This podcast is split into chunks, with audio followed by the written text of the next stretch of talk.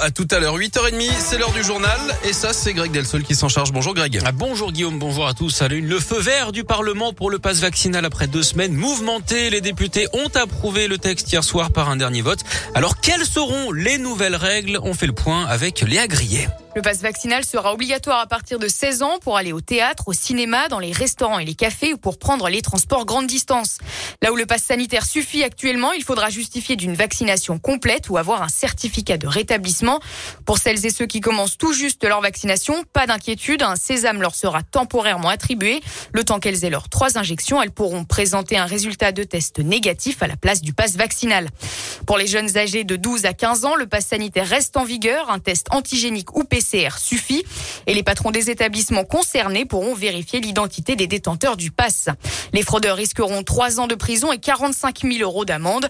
Enfin, une sanction de 500 euros par salarié est prévue pour les entreprises qui ne respectent pas l'obligation de télétravail. Merci Léa. L'opposition a déposé des recours devant le Conseil constitutionnel. Les sages ont désormais 7 jours pour se prononcer.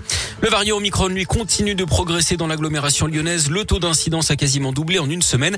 On a dépassé la barre des 4000 cas pour 100 000 habitants. On s'en rapproche également à l'échelle du département du Rhône. Résultat, le nombre d'hospitalisations augmente également, plus 90 patients en une semaine, 804 dont 177 en réanimation. Un appel à témoins lancé par la police après l'accident mortel sur la 42 vendredi midi. Il avait eu lieu à Miribel à la frontière entre le Rhône et l'Ain.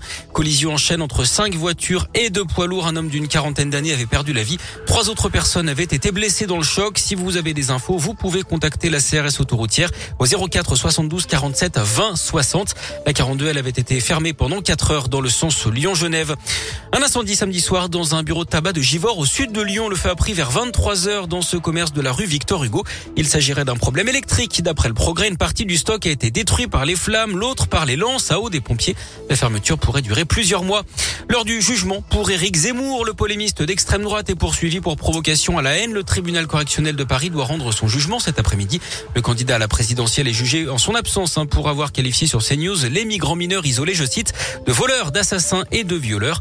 Le parquet a requis 10 000 euros d'amende avec une possibilité d'emprisonnement en cas de non-paiement. Son avocat a plaidé la relaxe. Dans l'actu local également, cette très belle leçon de courage. C'était il y a un an, jour pour jour, Maïdine Rachedi, 16 ans, sauvait la vie d'une jeune femme qui tentait de mettre fin à ses jours à Givor. Devenu sapeur-pompier volontaire, il a reçu la médaille de la fraternité en novembre dernier.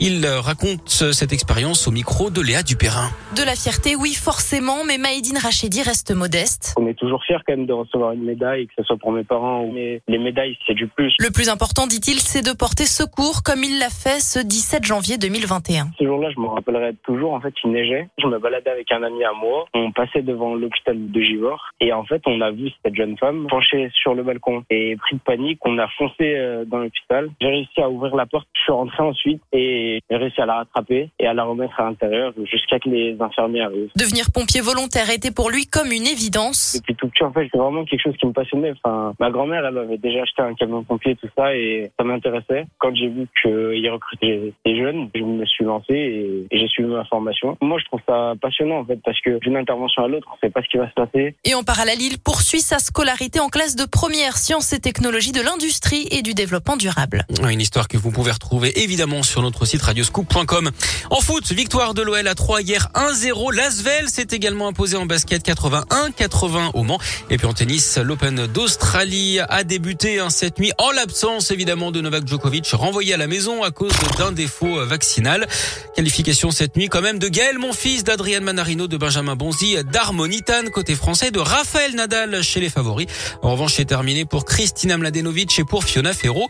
En revanche, Corentin Moutet et Lucas Pouille s'affrontent en ce moment dans un duel 100% français.